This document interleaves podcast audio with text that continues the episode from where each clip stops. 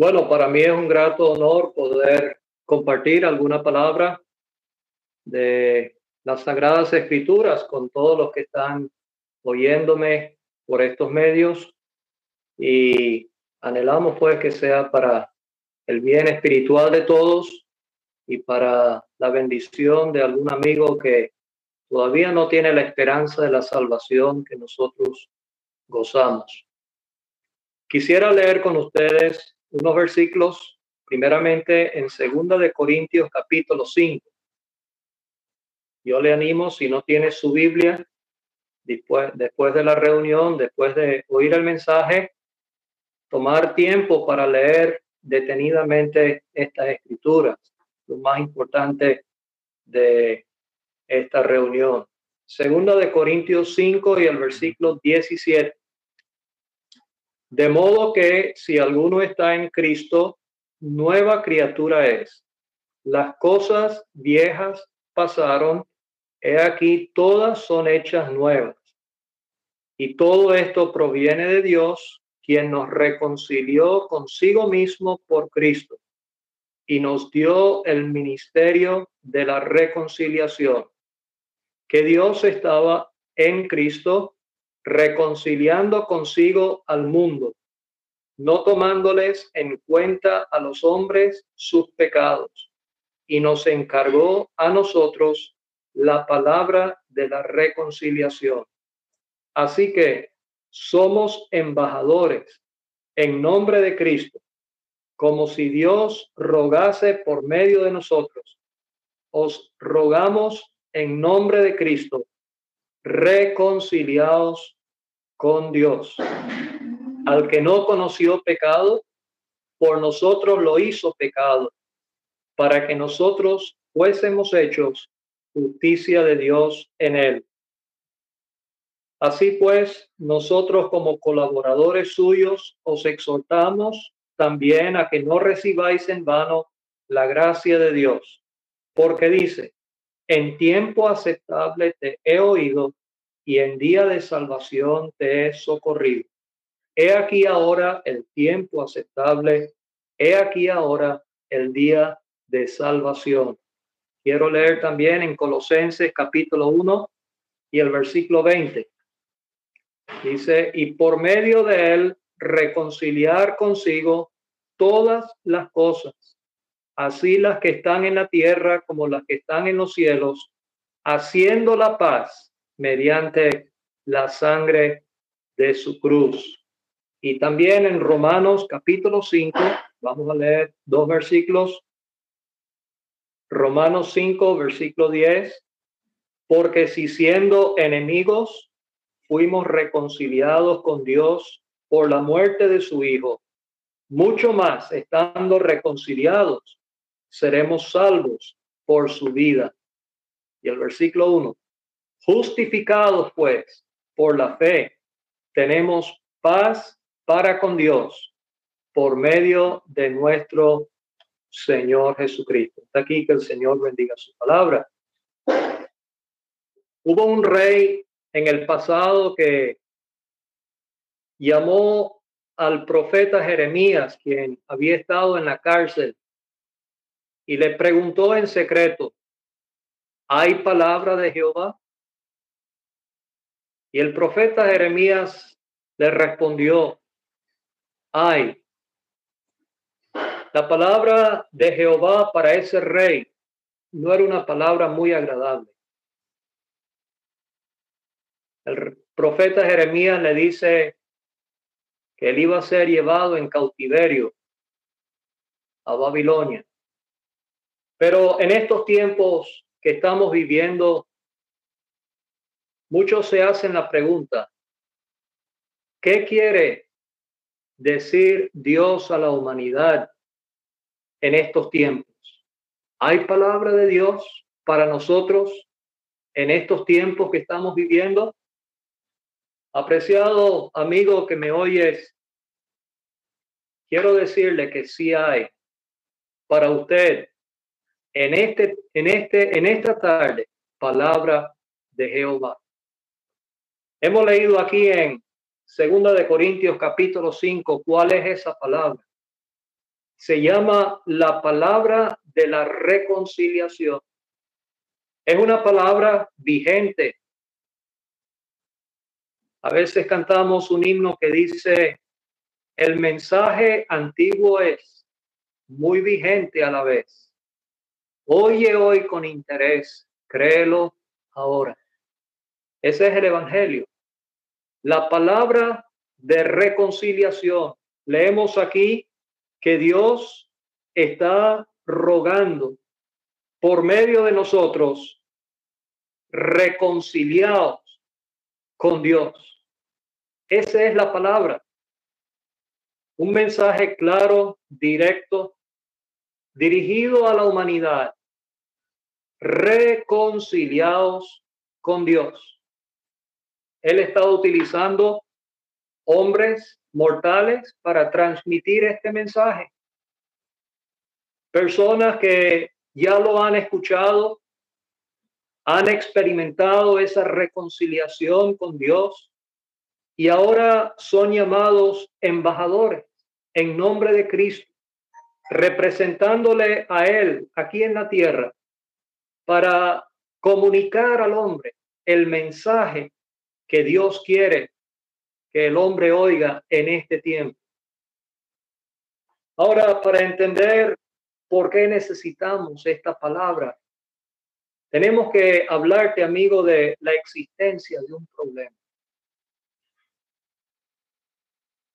El versículo 19 habla de el pecado, no tomándoles en cuenta a los hombres sus pecados. Ese es el problema. Si yo le preguntara a usted cuál es el mayor problema que está azotando a la humanidad en este tiempo, la pobreza, la crisis económica, ¿qué me respondería usted? Creo que a una voz todos dirían, es el problema del coronavirus. Estamos de acuerdo, es un problema serio, ¿verdad? Es un problema que los más poderosos del mundo no saben qué hacer para resolverlo. Pero, querido amigo, al hablar acerca del problema del pecado, quiero decirte que es un problema que no puede compararse con cualquier otro. Uno puede pensar en todos los resultados tristes que ha causado el coronavirus. Pero, amigo, ¿has pensado en los, las terribles y funestas consecuencias que ha causado el pecado? Yo no quiero entrar en detalles, pero quiero hablarte principalmente de uno. ¿Qué fue lo que sucedió cuando el pecado entró en el mundo allá en el principio. Adán y Eva gozaban de una comunión muy estrecha con Dios. Pero el momento que entró el pecado, ellos se escondieron de la presencia de Dios. Esa comunión había sido rota. Se formó una distancia, un distanciamiento una palabra muy común en este tiempo, un distanciamiento entre el hombre y Dios. Ya Adán y Eva no quieren escuchar la voz de su creador. Se esconden, tienen miedo. Y entonces finalmente son expulsados fuera de ese lugar. ¿Qué ha pasado? El pecado ha formado una barrera una división entre el hombre y Dios. Y leyendo el Nuevo Testamento, los versículos que leímos nos enseñan, apreciado oyente, que por causa del pecado nosotros llegamos a ser enemigos de Dios. No es que Dios llega a ser enemigo del hombre, no, el hombre ha llegado a ser enemigo de Dios. Esa es una palabra fuerte. Y muchos la rechazan porque ellos piensan, no, yo amo mucho a Dios. yo no soy su enemigo.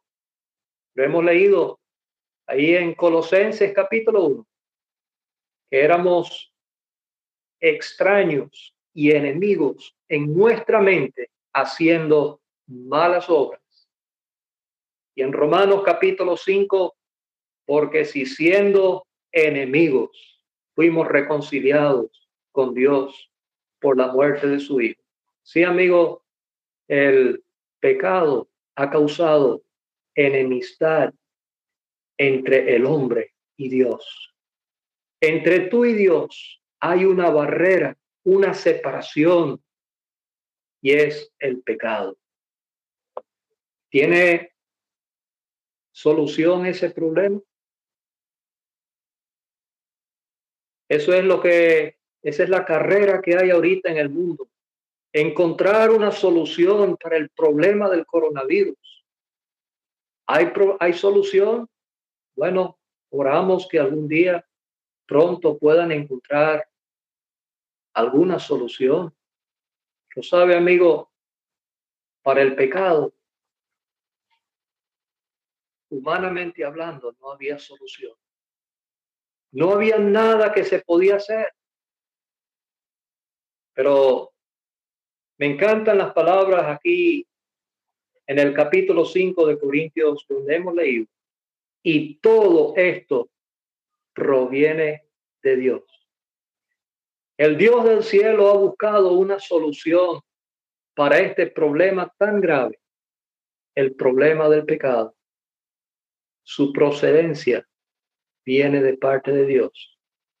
Si el hombre hubiera querido resolver este asunto por sus propios medios, jamás lo hubiese logrado. No había nada que podíamos hacer y no hay nada que podemos hacer, amigos.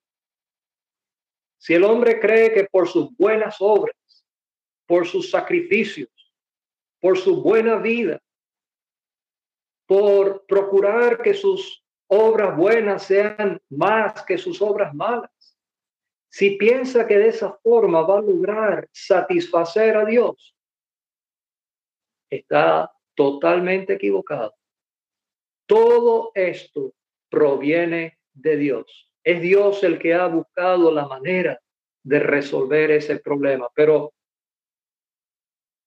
quiero decirle, amigo, que la solución al problema se encuentra en una persona. Dice, todo esto proviene de Dios, quien nos reconcilió consigo mismo por Cristo. Esa es la persona. Nos reconcilió consigo mismo por Cristo. Dios tuvo que encontrar alguien que pudiese atender al asunto de nuestro pecado y esa persona era su amado hijo. No hay otro amigo. No podía ser un ángel. Tenía que ser uno que fuese igual a Dios. Tenía que ser uno que fuese hombre perfecto. Y por eso Dios mismo tuvo que enviar a su hijo en semejanza de carne de pecado, pero sin pecado. Él vivió aquí en la tierra un hombre perfecto, pero demostró siempre ser igual a Dios. Este mismo capítulo nos dice al que no conoció pecado. Ese hombre perfecto que anduvo en Israel por 30, 34 años aproximadamente era un hombre sin pecado. No era que él no sabía lo que es pecar, claro que sí, pero nunca hizo pecado. En él no había pecado. Era imposible que él pecara. Amigo, esa es la persona por medio del cual Dios ha provisto para usted y para mí reconciliación. Pero esa persona para alcanzar la reconciliación tuvo que pagar un precio inmenso. No fue fácil, amigo. Alcanzar esa reconciliación proveer esa reconciliación para el hombre no fue fácil. Fue indispensable pagar un precio infinito. Yo creo que los gobiernos del mundo en estos días estarían dispuestos a pagar cualquier precio para encontrar solución a este problema. Lo sabe, amigo, todo el dinero del mundo, todo el oro, todas las riquezas no alcanzaría para pagar el precio de nuestra reconciliación. Las palabras que leemos allí en Colosenses. Haciendo la paz mediante la sangre de su cruz. Ese es el precio. La reconciliación fue provista para el hombre por esta bendita persona mediante la sangre de su cruz. Aquí en Corintios dice que Dios estaba en Cristo reconciliando consigo al mundo. ¿Dónde ocurrió eso? Eso nos lleva a ese lugar tan especial para nosotros los creyentes, conocido como el lugar de la calavera. Ahí estaba Dios. Ahí estaba Cristo. Ahí estaba el mundo. ¿Qué estaba haciendo Dios? Por medio de Cristo estaba reconciliando consigo al mundo. ¿Y de qué forma lo estaba haciendo? El versículo 21 lo dice. Al que no conoció pecado, por nosotros lo hizo pecado. Dios estaba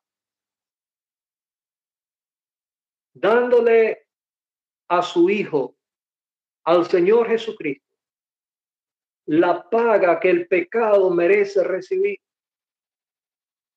Él estaba ahí ocupando nuestro lugar como nuestro sustituto. Y Dios estaba tratándole a él con toda la severidad que el pecado merece. Dios no dejó por fuera nada del castigo que el pecado merece recibir, aun cuando se trataba de su propio hijo que no tenía pecado. ¿Por qué? Porque él estaba respondiendo a Dios por nuestros pecados. El profeta Isaías lo dice, Jehová cargó en él el pecado de todos nosotros. Oh amigo, qué precio infinito el precio que fue pagado. Pero déjeme decirle, la justicia de Dios quedó satisfecha. En base a esa obra realizada por esta bendita persona, el Hijo de Dios, la justicia quedó satisfecha y Dios puede ahora, en base a esa obra, a ese precio pagado, Dios puede reconciliar al hombre consigo mismo.